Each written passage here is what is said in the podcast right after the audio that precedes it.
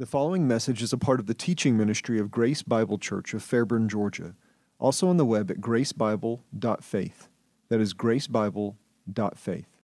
So this morning, we've come to the beginning. That is the beginning of the end. And that's the end of the beginning of the introductory portion of Paul's letter to the Philippians. And so it may feel like, boy, it's kind of been a little bit of a protracted time in Philippians in the first early verses. Part of that, there was a an extended gap in which I was gone and Matt was filling in, and he, he continued to extend that filling in very graciously and walked us through Galatians.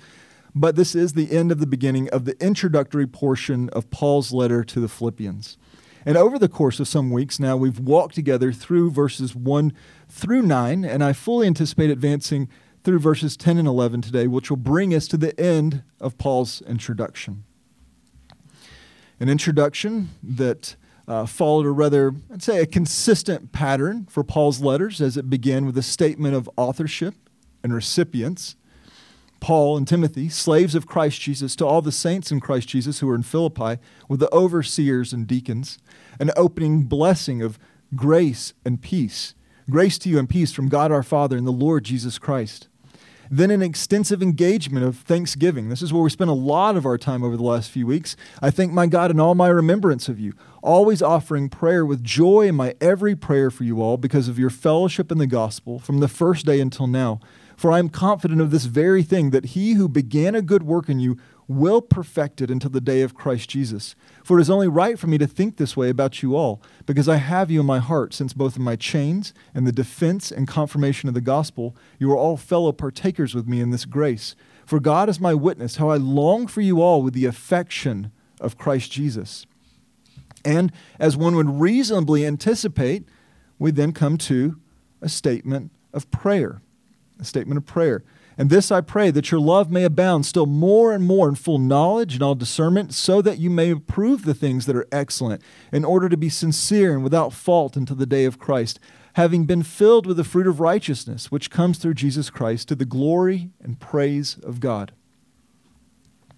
Now, in introducing this fourth portion of Paul's introduction, um, I affirmed that Uh, what is a reasonable deduction for one who is a student of Paul's letters, namely that following these other elements, we could reasonably anticipate his providing a statement on prayer. That's the natural pattern. That's what you would expect, and, and that's true. If you if you were working toward that and you came to that deduction, he's addressed authorship, he's addressed grace and peace, he's given thanksgiving. Uh, next is going to be prayer. That's the nature of the pattern.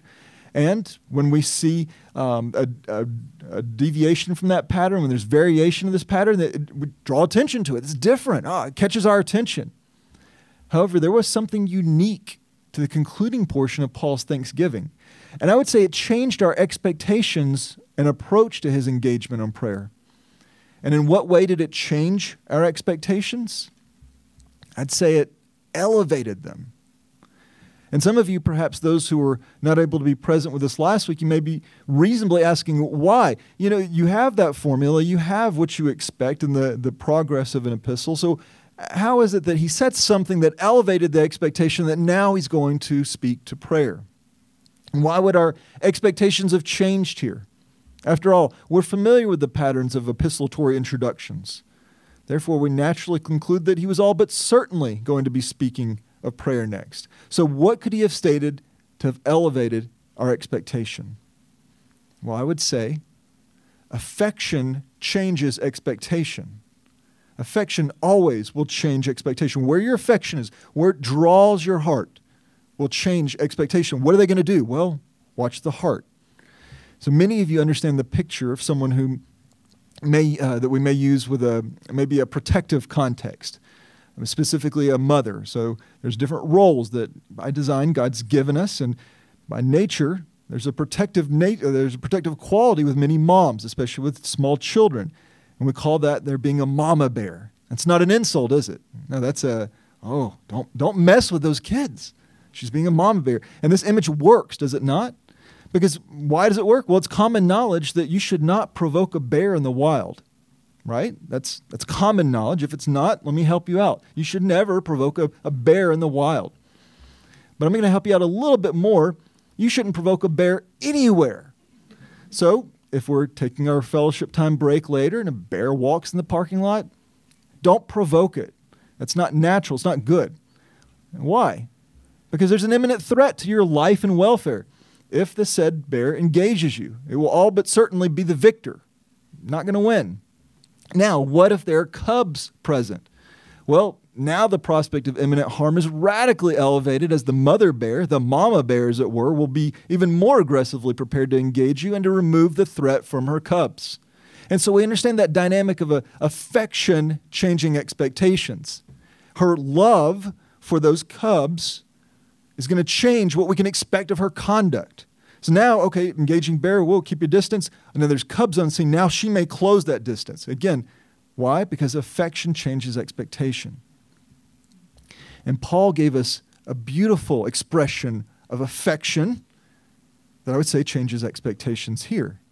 One that was really so magnificent that if he was not a Spirit-inspired apostle, I would say he was embellishing his words. You know, some people say they, again, they, they talk big or they say, oh, I love this so much. And then you watch their life and you kind of can probably evaluate, well, they probably have a, a strong desire toward it. But really, is it? I think that was a bit of an embellishment.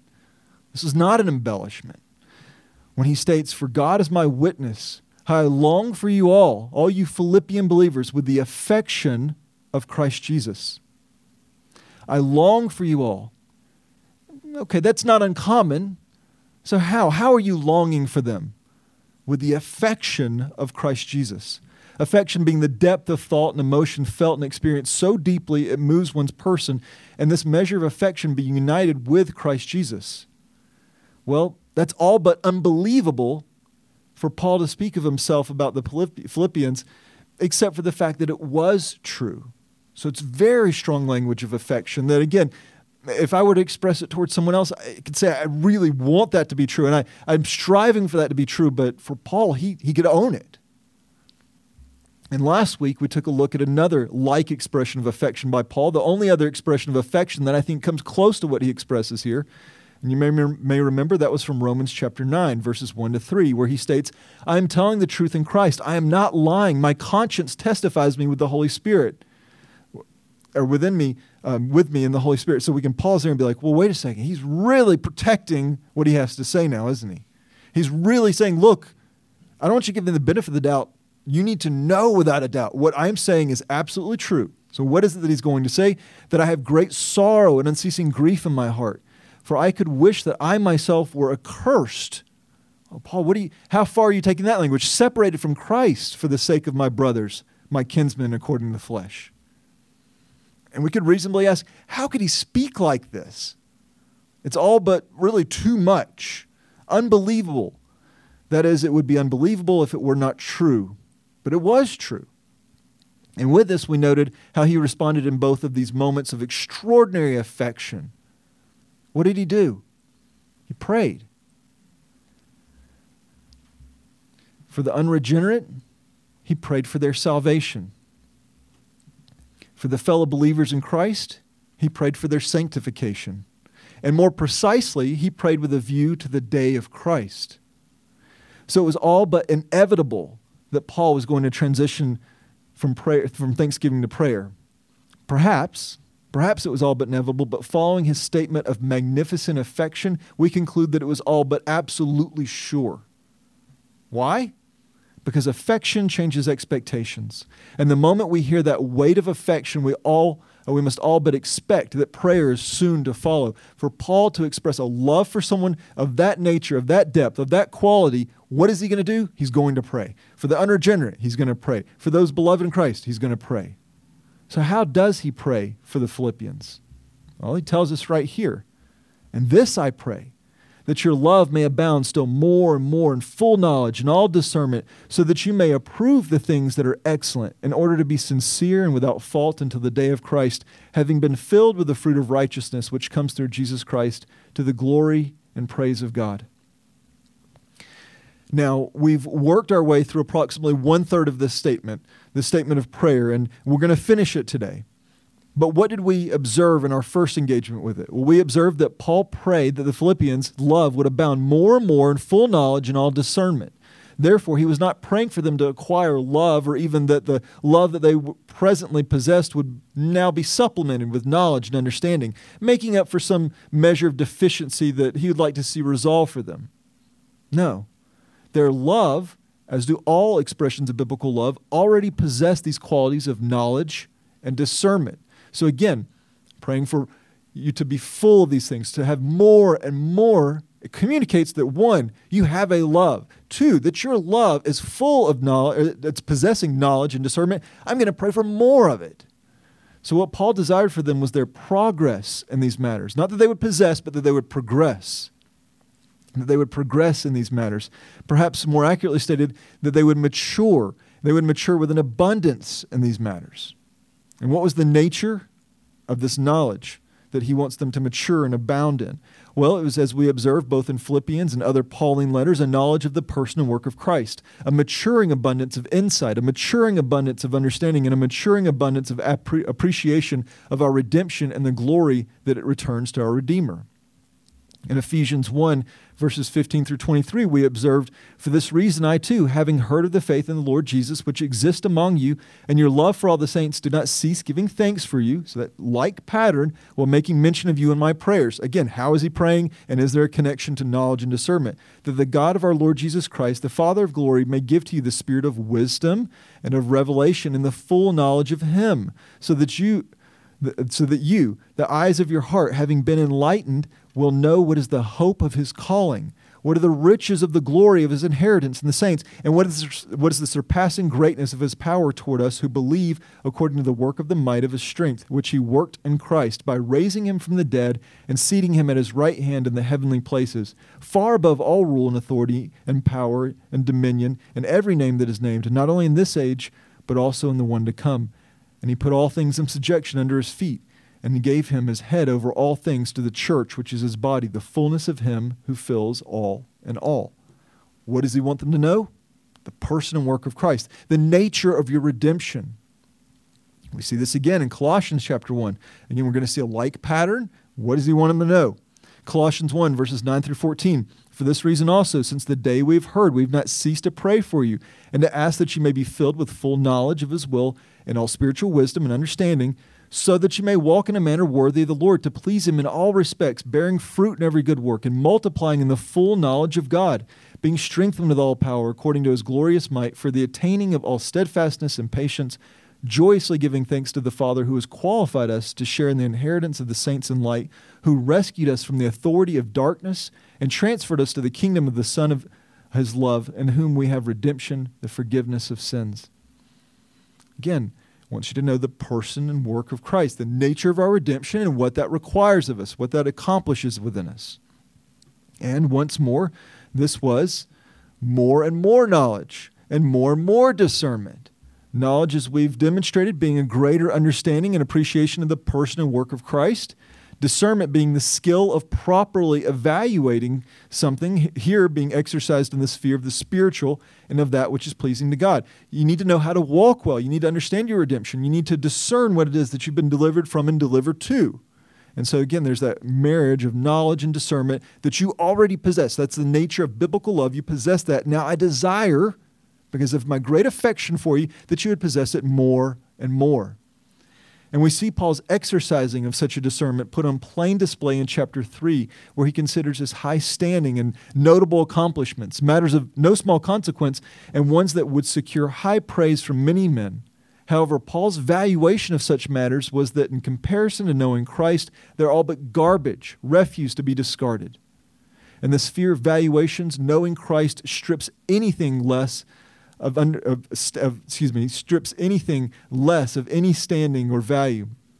Uh, picking up again, also with verse four of chapter three, he states, "If anyone else, if someone else, or if anyone else has a mind to put confidence in the flesh, I far more. Circumcised the eighth day, of the nation of Israel, of the tribe of Benjamin, a Hebrew of Hebrews." So all that qualification, you can just basically say no control over that, but a reasonable point of pride. You might say, "Well, I was born in the United States, in the city of Atlanta, of this family, and this is my, my pedigree, my heritage," but it's, it's a point of pride, reasonable pride. But what does he have control over? A Pharisee. As to the law, Pharisee. Now you think, oh, that language. Well, he picks up that language later and expresses, remember when he's before the Sanhedrin or before the, the council there, he says, brother, I'm a Pharisee. You might think, oh, don't use that language, Paul. But he's saying, I love and defend and uphold the integrity of the Scripture. So as to the law, a Pharisee. As to zeal, a persecutor of the church. As to the righteousness which is in the law, found blameless. That's my historic resume. Pretty outstanding in terms of Judaism. First century Judaism, trying to protect the integrity of the faith. But whatever things were gained to me, those things I have counted as loss for the sake of Christ. There's that valuation, that discernment. More than that, I count all things to be lost because of the surpassing value of knowing Christ Jesus my Lord, for whom I have suffered the loss of all things, and count them but rubbish, so that I may gain Christ and be found in him, not having a righteousness of my own, which is from the law, but that which is through faith in Christ, the righteousness which is from God upon faith, that I may know him and the power of his resurrection and the fellowship of his sufferings, being conformed to his death, in order that I may attain to the resurrection from the dead. Paul wanted to know Christ, wanted to know the work of Christ, wanted to appreciate his redemption, wanted to engage in that. And that knowledge was paired, married to a clear discernment, a clear valuation of what had been so valuable, which was now viewed as rubbish in view of knowing Christ. So once more, out of an eruption of affection, Paul prays for this beloved church. He prays that which he would desire for himself. He prays that which he would expect of anybody walking well, that their love would abound more and more in full knowledge and all discernment. And we could just stop there, right? Well, we did last week, and that was a really nice place to land. And and we could we just say, well, what a great way to be praying for somebody. You know, for the mission of the moment, I give you like four little bullet things. He's just given us one, and we can just stand in that and work with that. And that's a lot to to invest in and to labor in and struggle in prayer. And if someone prayed like that for me, I'd be, gr- gratitude would be abounding. It seems like it's enough, doesn't it? That you're love would abound in, in full knowledge and all discernment. But he doesn't stop there, does he? He didn't, he didn't even peak in this petition of prayer yet. Again, I think it'd be a good place to stop unless there's something more, unless there's something better, unless we're building towards something, which is exactly what he's doing. So it's a concise and powerful articulation of his desires for these beloved saints. However, this was but the foundation of his prayer. Again, albeit a robust foundation, and on this foundation he will build with more matters of prayer that demonstrate a masterful petition for the progress of their sanctification. That's what he's aiming at.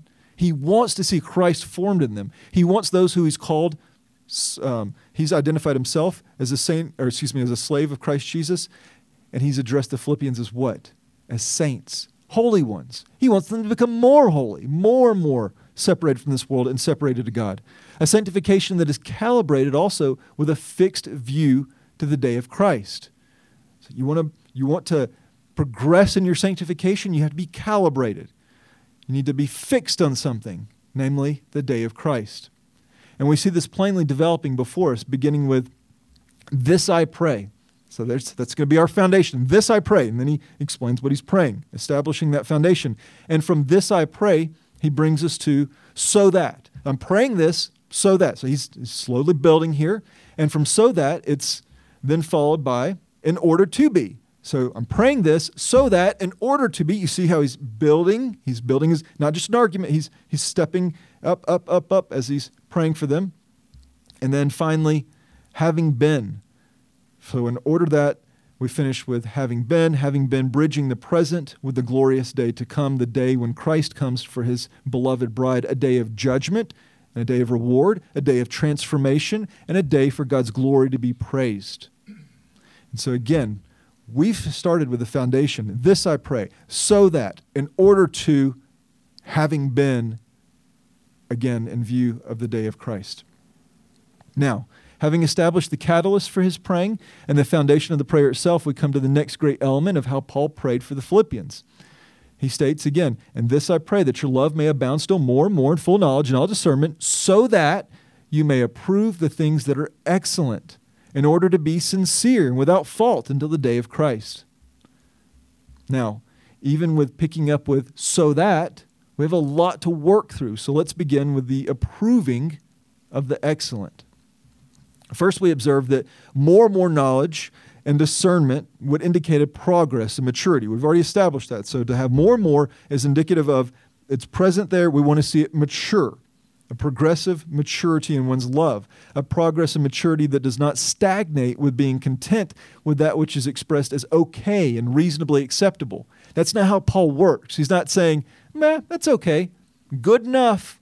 That's not the nature of sanctification. It doesn't talk like that. It doesn't think like that. It expects more.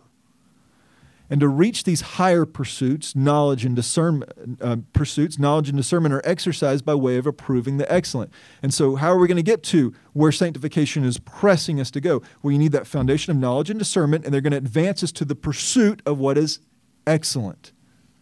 Now, let me season this discussion with a negative example before exhorting you further toward what is better.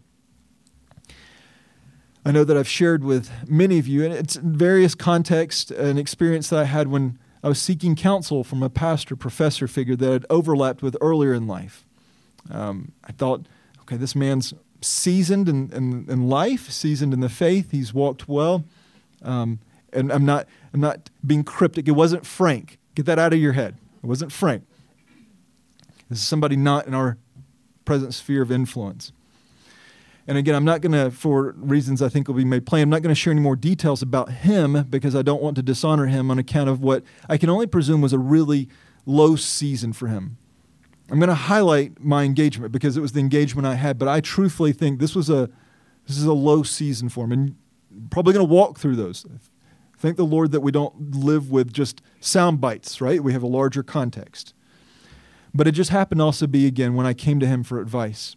I asked him for his thoughts on balancing the expectations and demands of pastoral ministry with family and possibly working in some more schooling. I knew he would he would understand that. That was his sphere of influence and experience. And he listened to what I was doing in service for the church at that time. There's several areas of service, and I, basically my modus operandi would be like, okay, there's a leak, I'll plug it. And there's a leak, I'll plug it. And I was and lots of little tiny leaks as plugging.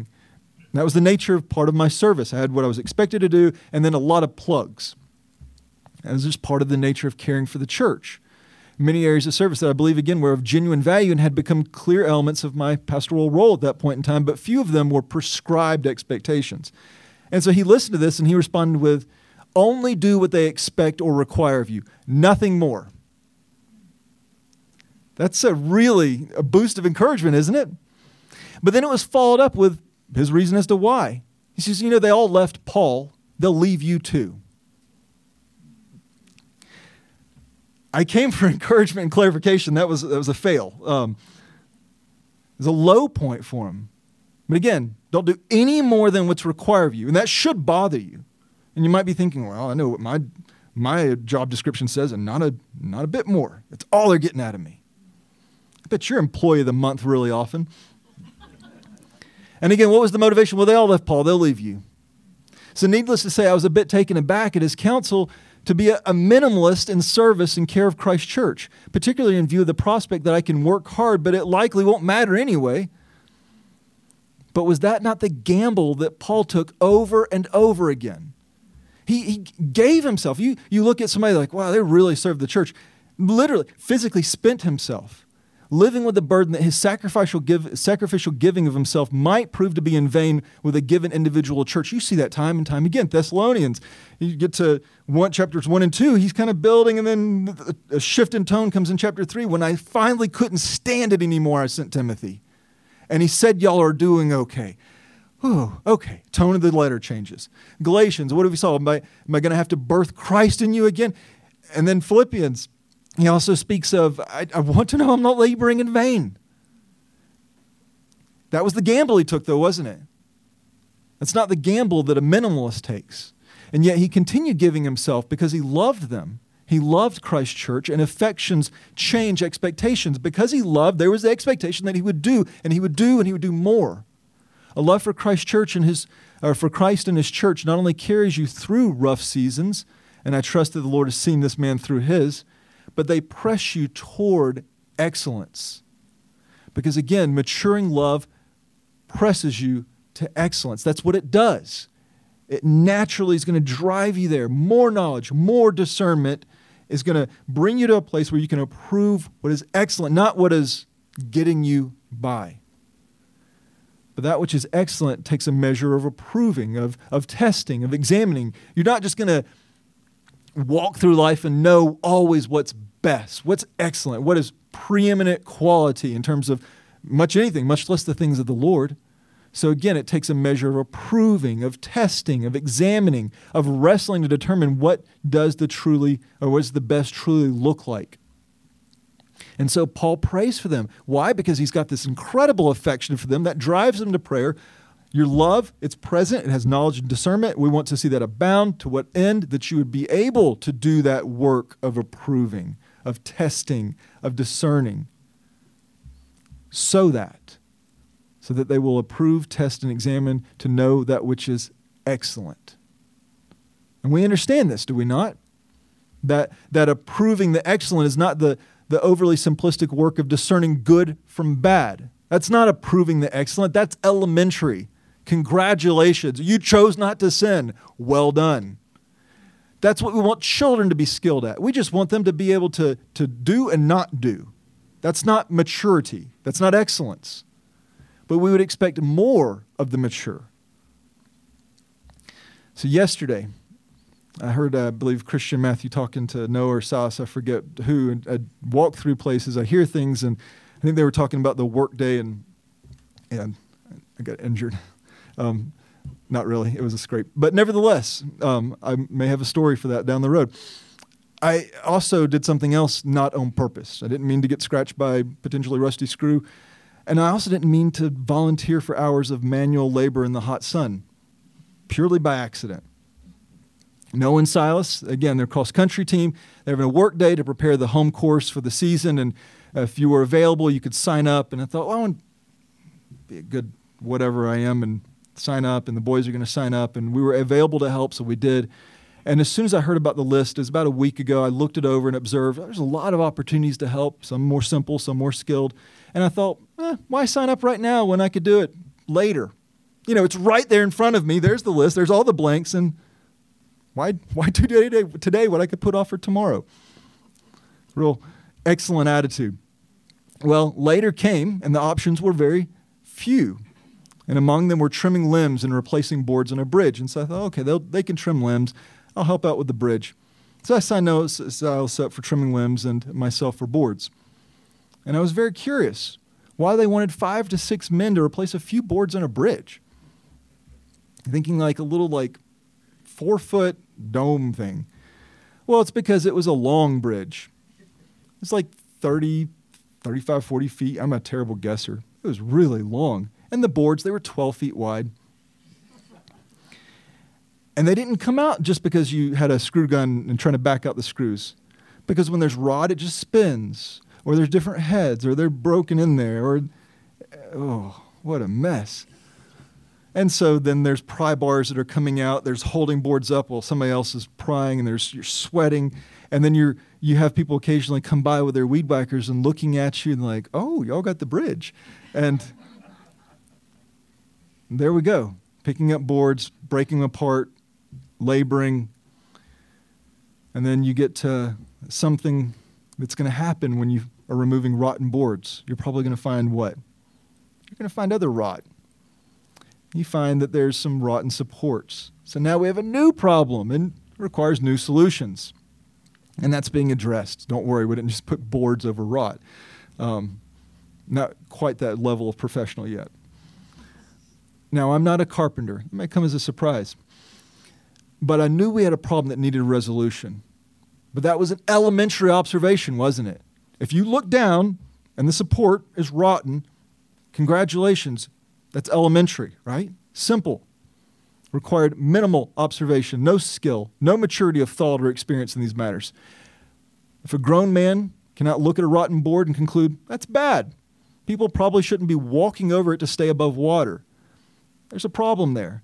A grown man should understand that, right? That's not mature. That's just natural common sense.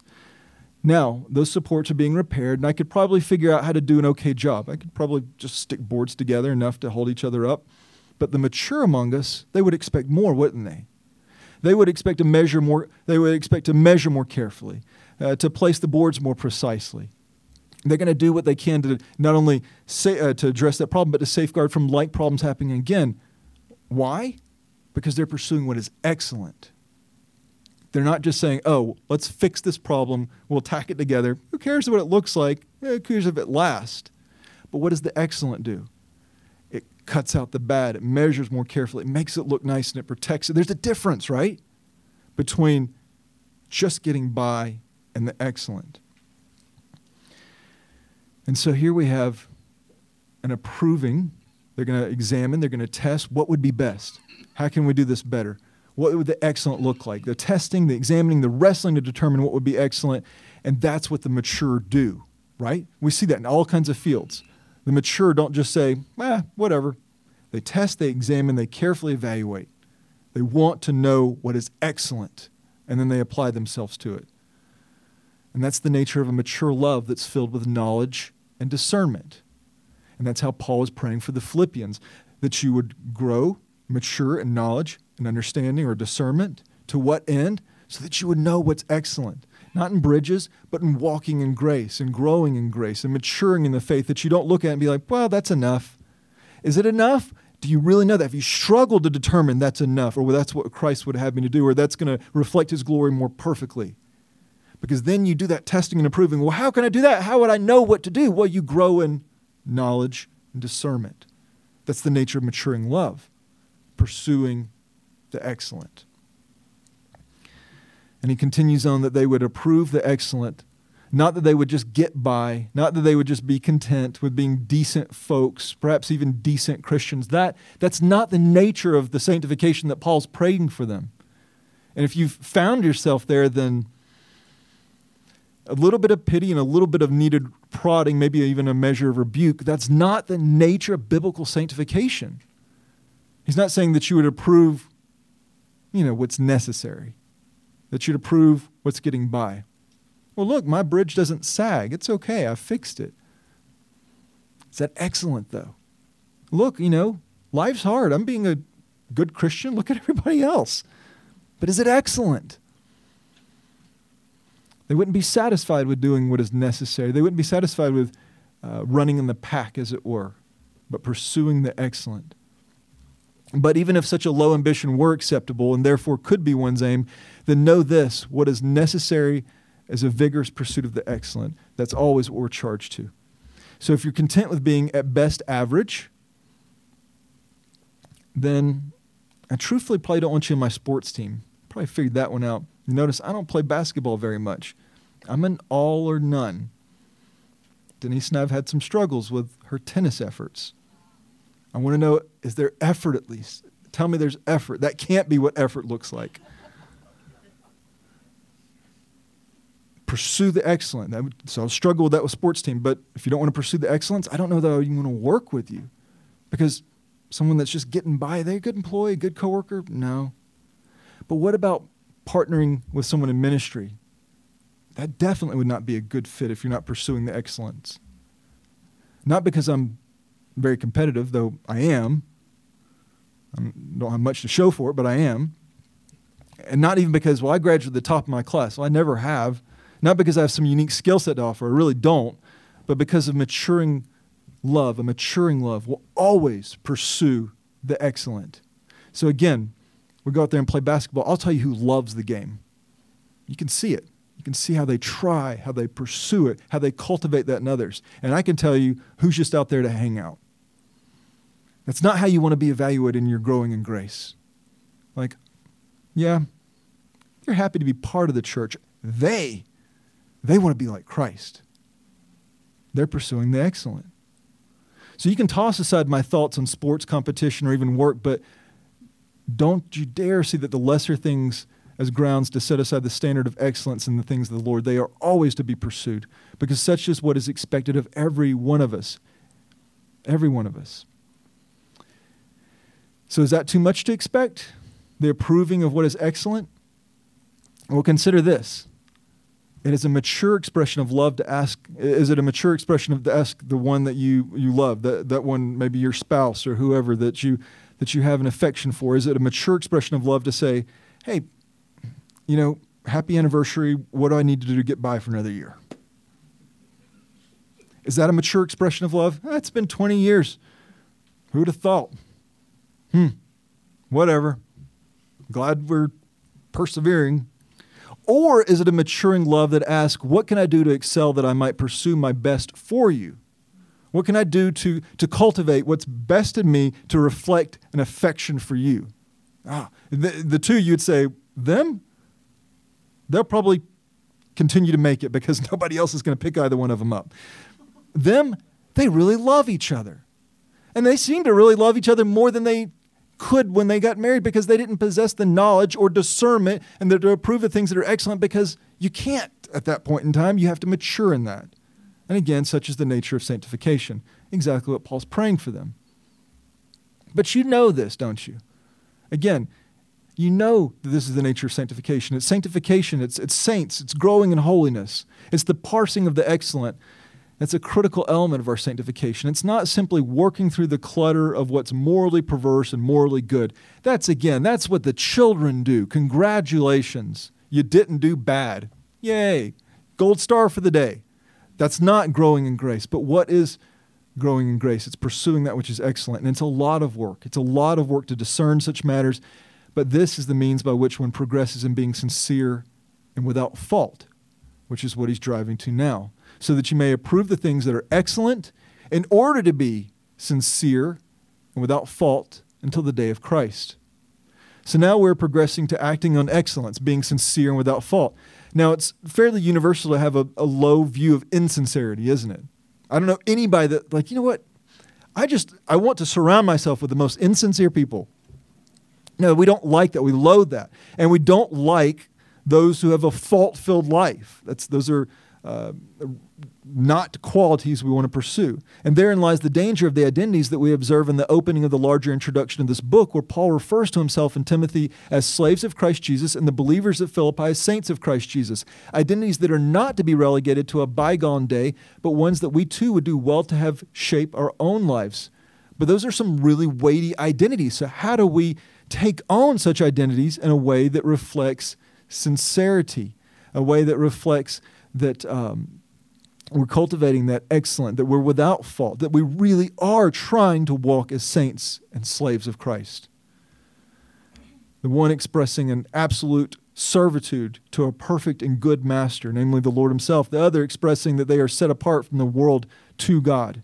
How do we do that in such a way that it's sincere and without fault? Well, that's hard. It's really hard.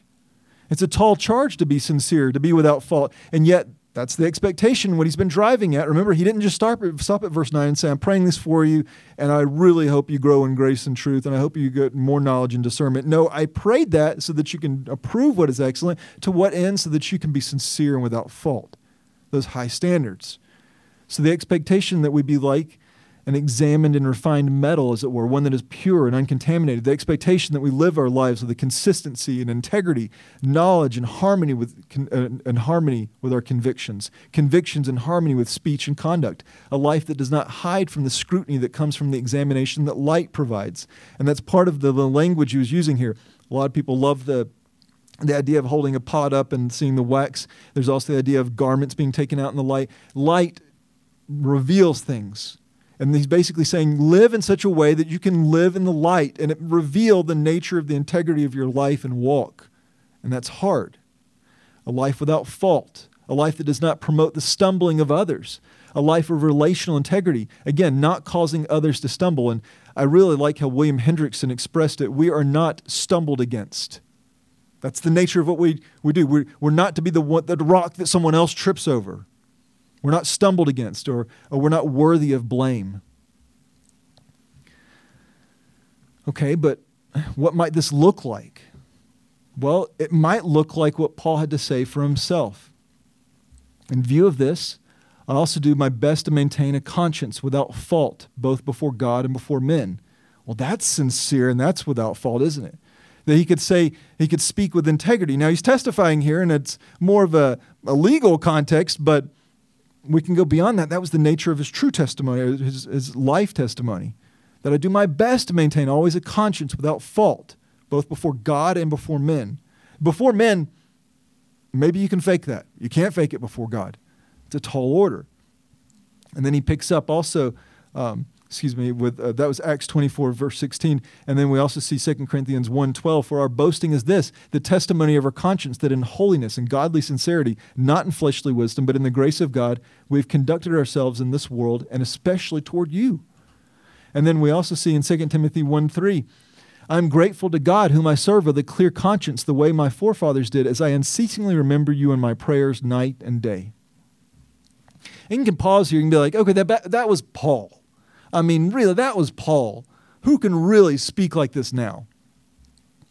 Well, it's it's been a while, but not that long ago, it was reported, and I found it in a couple of different sources with Uh, the origin of the, the thing, and sometimes people, things get sensationalized, so we'll just take it with a grain of salt. But it was reported that Charles Spurgeon once stated something to the effect that you could he would be content that you could write his life across the sky as he had nothing to hide.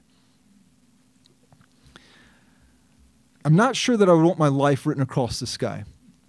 I'm not sure any of us would. But perhaps we would be content with this.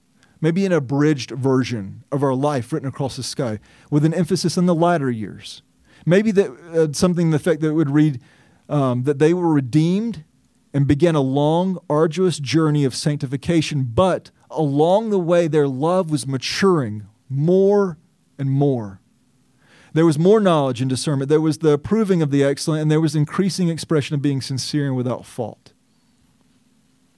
That's not a bad story. And it should sum us up. It shouldn't be like, well, yeah, but that's an awfully lofty goal. That's what Paul prayed. He didn't just arbitrarily pray and say, well, boy, Philippians needs to be this chapter, this this many word count. You know, it's awkward, it's embarrassing not to fit this much on a scroll. What would the other apostles say? No, he's saying, I'm praying for this because I have such a high affection for you, such a tremendous love, that it's almost unbelievable except for the fact that it's true, and this is what I desire.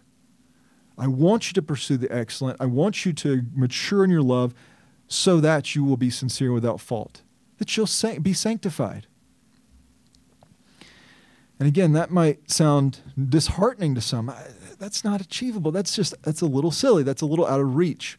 And so we refresh our attention here to something we've already walked through together. And it should encourage you. Back in one six, he who began a good work in you will perfect it. It's not the prospect of, it's likely. He will perfect it into the day of Christ Jesus. So if the Lord has begun his work, he will finish it. But this does not put us on autopilot, not far from it. As D A Carson stated, Paul does not envisage, envisage, envisage here, mere maintenance of the Philippians' faith, but positive improvement in their discipleship until it is capped by the perfection affected by the last day, the day of Christ, uh, the day of Jesus Christ. And I would argue that's the calibration we have to keep in view. It is impossible. That's why we pray and we seek the Lord of glory. Would you strengthen and help me and work your work in me? And what does he do? Yes, he does that. And then you struggle and you labor for that, but you struggle and labor for it with a view to the day of Christ. So how ought you to be until that day, if not sincere and without fault? And that's a question you have to ask for yourself. If we're living in view of the day of Christ, do you really want to show up? You want to be prepared for that day? Anything short of being sincere and without fault? You want to say, the Lord of glory is returning. He's going to come snatch his bride into the air. I just hope he doesn't see me in the process. Or that, you know, he'll understand. We can't all be, you know, those excellent folks.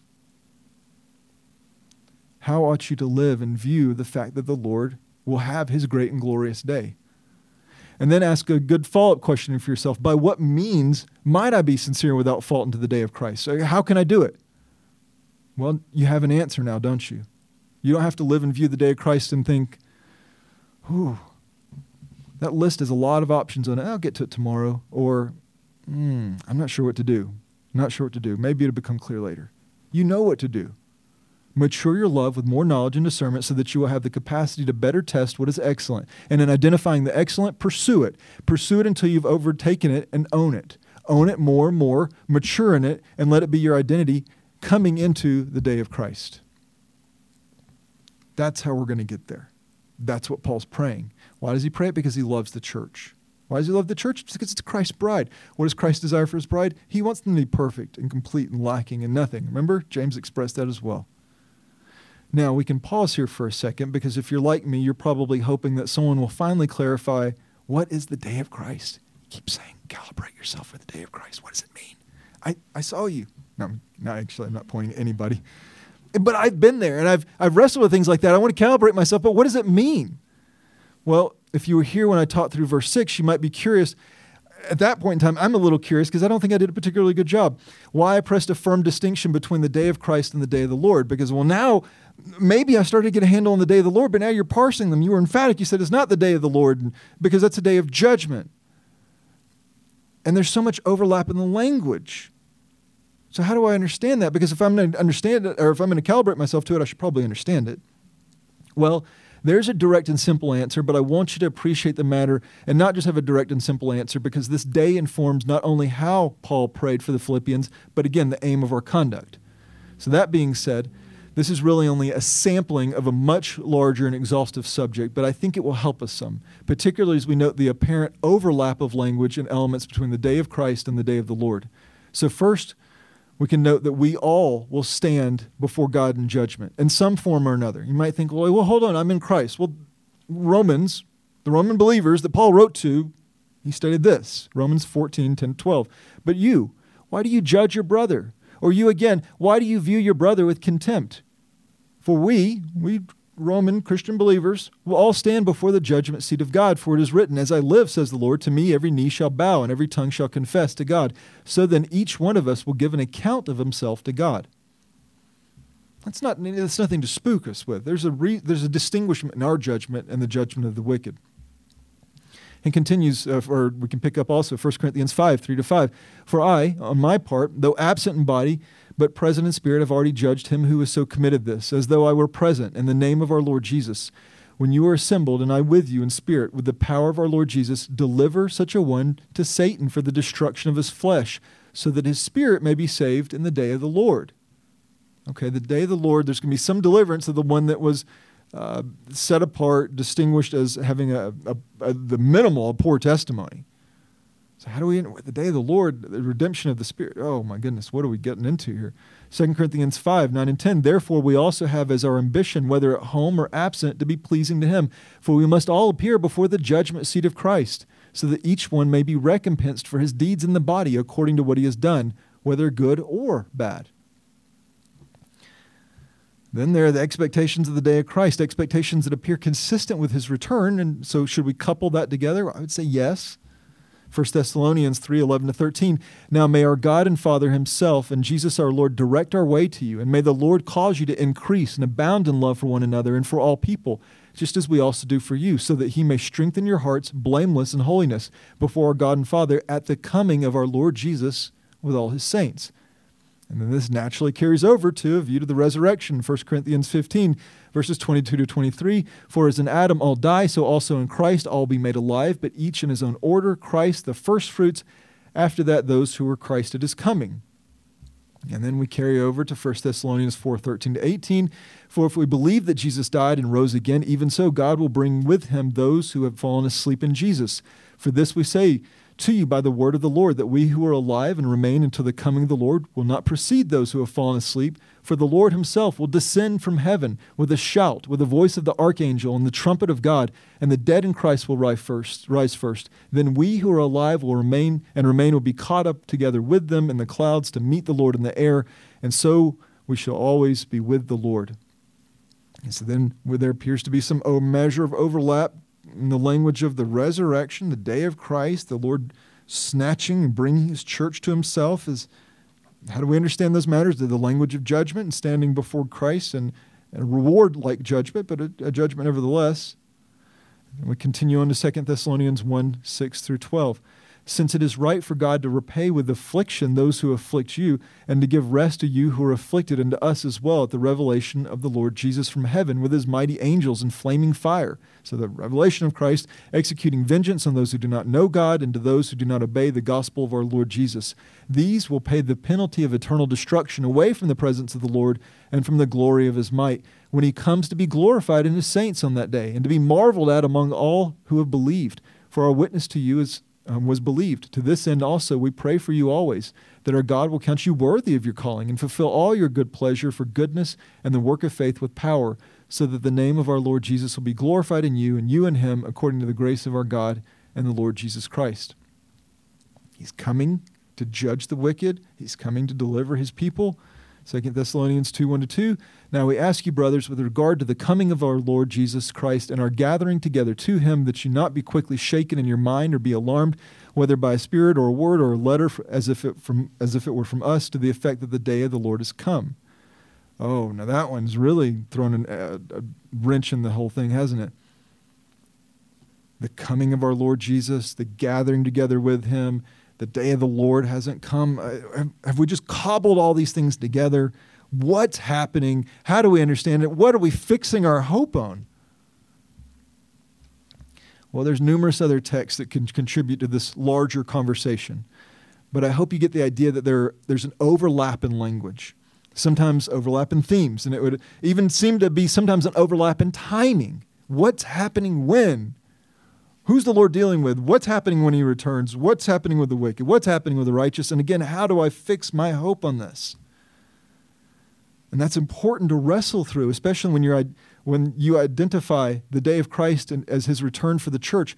Otherwise, it expresses the rapture, because that's our, our blessed hope, our Lord's return, our gathering together with him. Now, to this conversation, add how I walked us through the day of the Lord when I wasn't just reading from Second Peter three, but teaching through Second Peter three about a year and a half or so ago, explaining that it was a season of time and not a singular day or, or occasion. It wasn't, ah, this is the day of the Lord, the twenty-four hour period. But it was an extended season, extended time that's marked primarily by judgment and then finishes with judgment, a matter we'll return to momentarily. And then with that in view, just hold that in view, the, how we understand the day of the Lord in terms of it being a season, and, and hold in view the fact that the timing and the themes seem so close. And let me walk and simplify this. We all appreciate simplification, right? But you'll appreciate it more now that we've kind of cobbled some things together, because you're going to come across this text and you're going to come across those things, and it's going to be such a point of encouragement. I want you to know, what is that point of encouragement? Well, where are we today? Are we in the day of the Lord? No. Remember, don't let somebody deceive you or confuse you or fool you with that. It hasn't come yet. Well, why? How do we know that? Well, because there's things that are going to precede that. So it hasn't come yet. So where are you right now? Not only are you at Grace Bible Church, but right now you are in the church age, a season of redemptive history that began at Pentecost and will conclude at the rapture, when the Lord comes for his people and we meet him in the air. That's the season of redemptive history we're in now. That's a season in which we, we look forward to the day of Christ. It's a calibrating look. That, that moment, now, what is the day of Christ? Well, it's that moment of time. It's uh, what I'm persuaded should be considered uh, the day of Christ. It's that moment of time when he raptures the church. And as best as I can determine, because timing is very hard to determine, that will also stand before the, the Bema seat of Christ, or the, the judgment seat of Christ. We will be judged before him. We don't like that language. Why would you say you're going to be judged? Not judged for our sins. That's already been addressed in Christ's atoning work, right? Where there's, there is no like, well, after redemption, we have some things to address here. Not being judged for your sins. That's been resolved. You've been, uh, the, the righteousness of Christ has been imputed upon you. Rather, we're being judged for our deeds. This is a time of reward, a time where the wood, hay, and stubble will be, stubble will be burned up, and the, the gold and precious metals will be refined. Now, from this, this moment, I would say that the day of Christ inaugurates the day of the Lord. Ah, that's why the language is so tight, because the Lord comes for his bride. He snatches the church up. He takes out really the, the the preservational gospel witness. And what do we have? We have the inauguration, I would argue, of the day of the Lord. And the day of the Lord, hence the intimate overlap, as we've noted, the day of the Lord covers the time of the seven-year tribulation, runs through the millennial kingdom, and concludes with the great white throne of judgment, the judgment of the unbelievers throughout history. And so that's that extensive season of time, primarily marked by judgment. Now, following this judgment, we have the ushering in of the eternal state with the new heavens and the new earth. As Peter said in Second Peter three, in which righteousness dwells. Now, while a bit oversimplistic, perhaps, we could frame the day of the Lord with a view to two judgments. Um, Frank and I were kind of going back and forth. Would it, would it be best that way? And he was content to say, as long as we're acknowledging it's a little oversimplistic, but it works. We're good? Okay.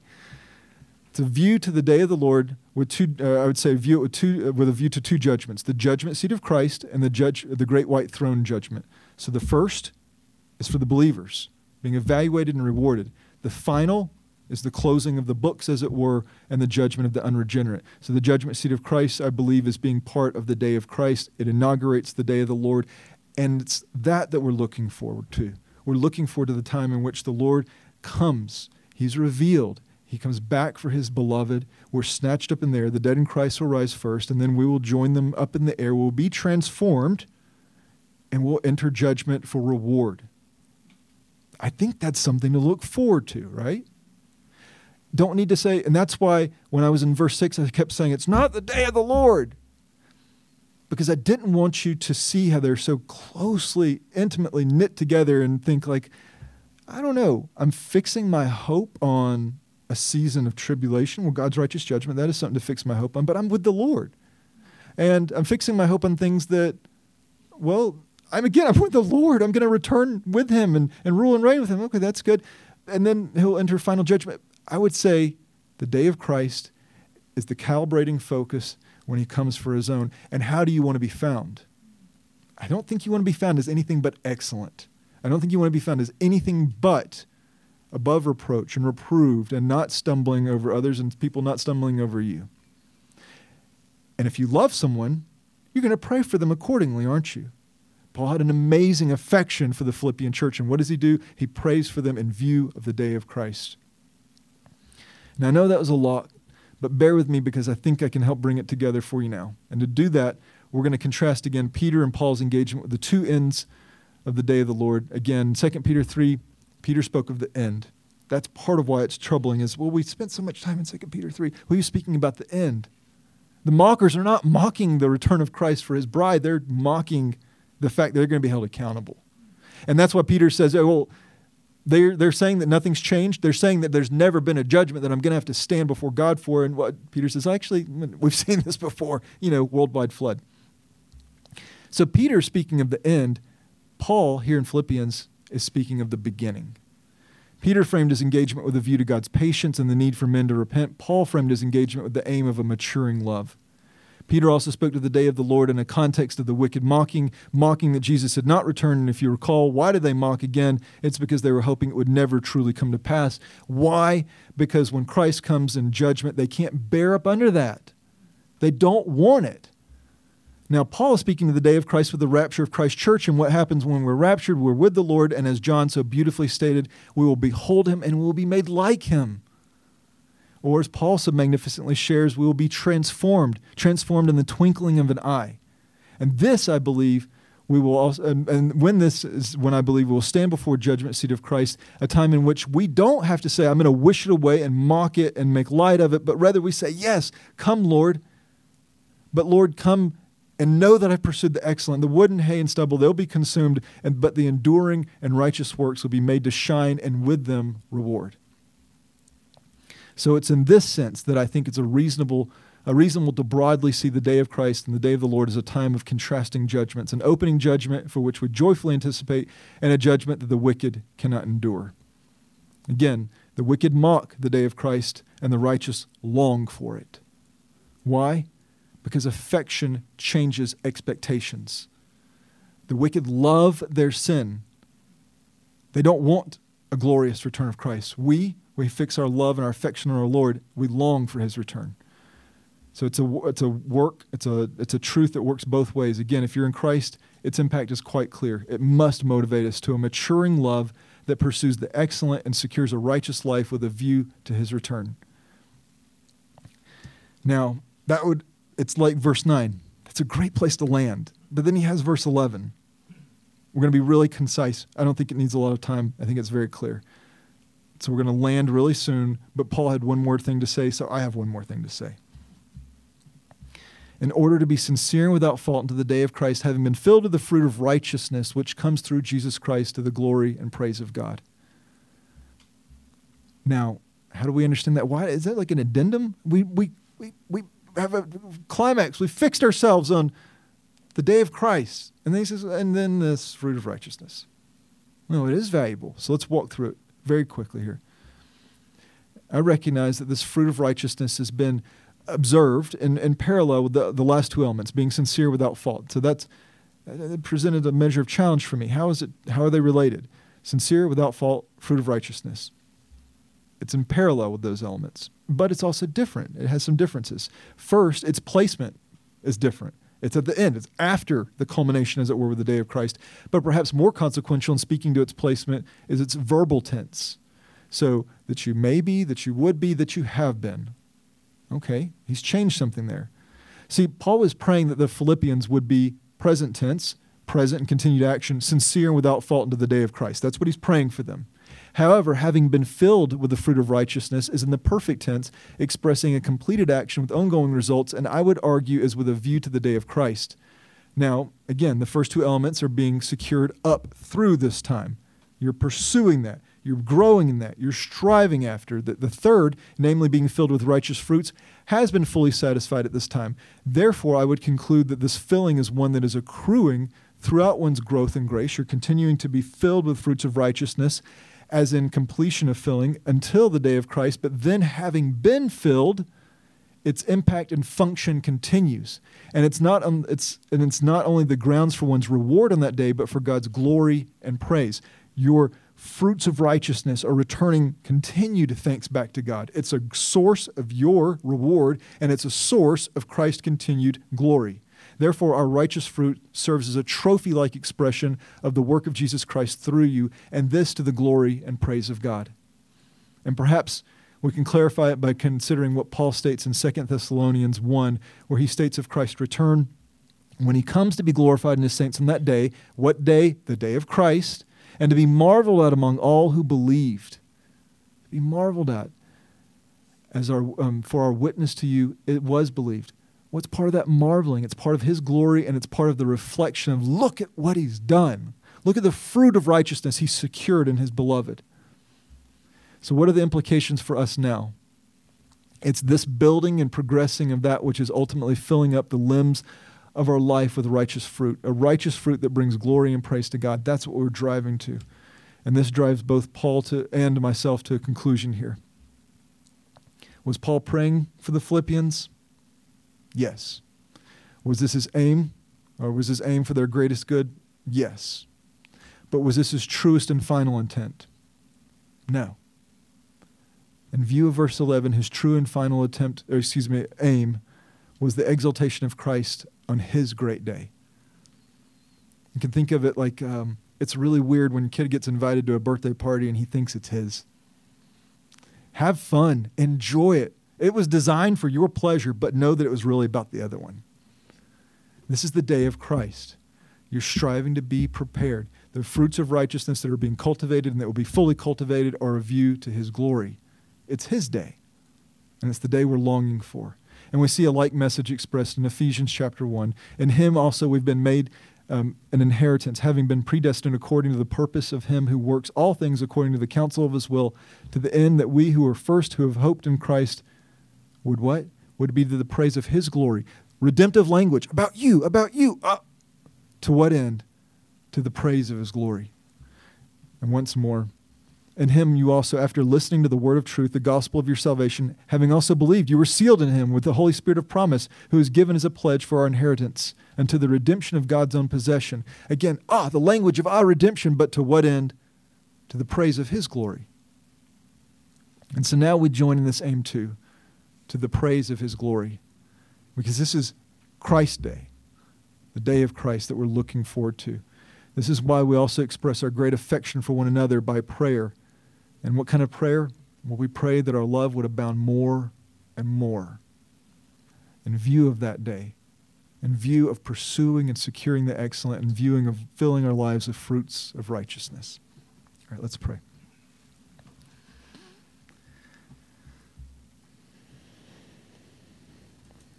Lord, we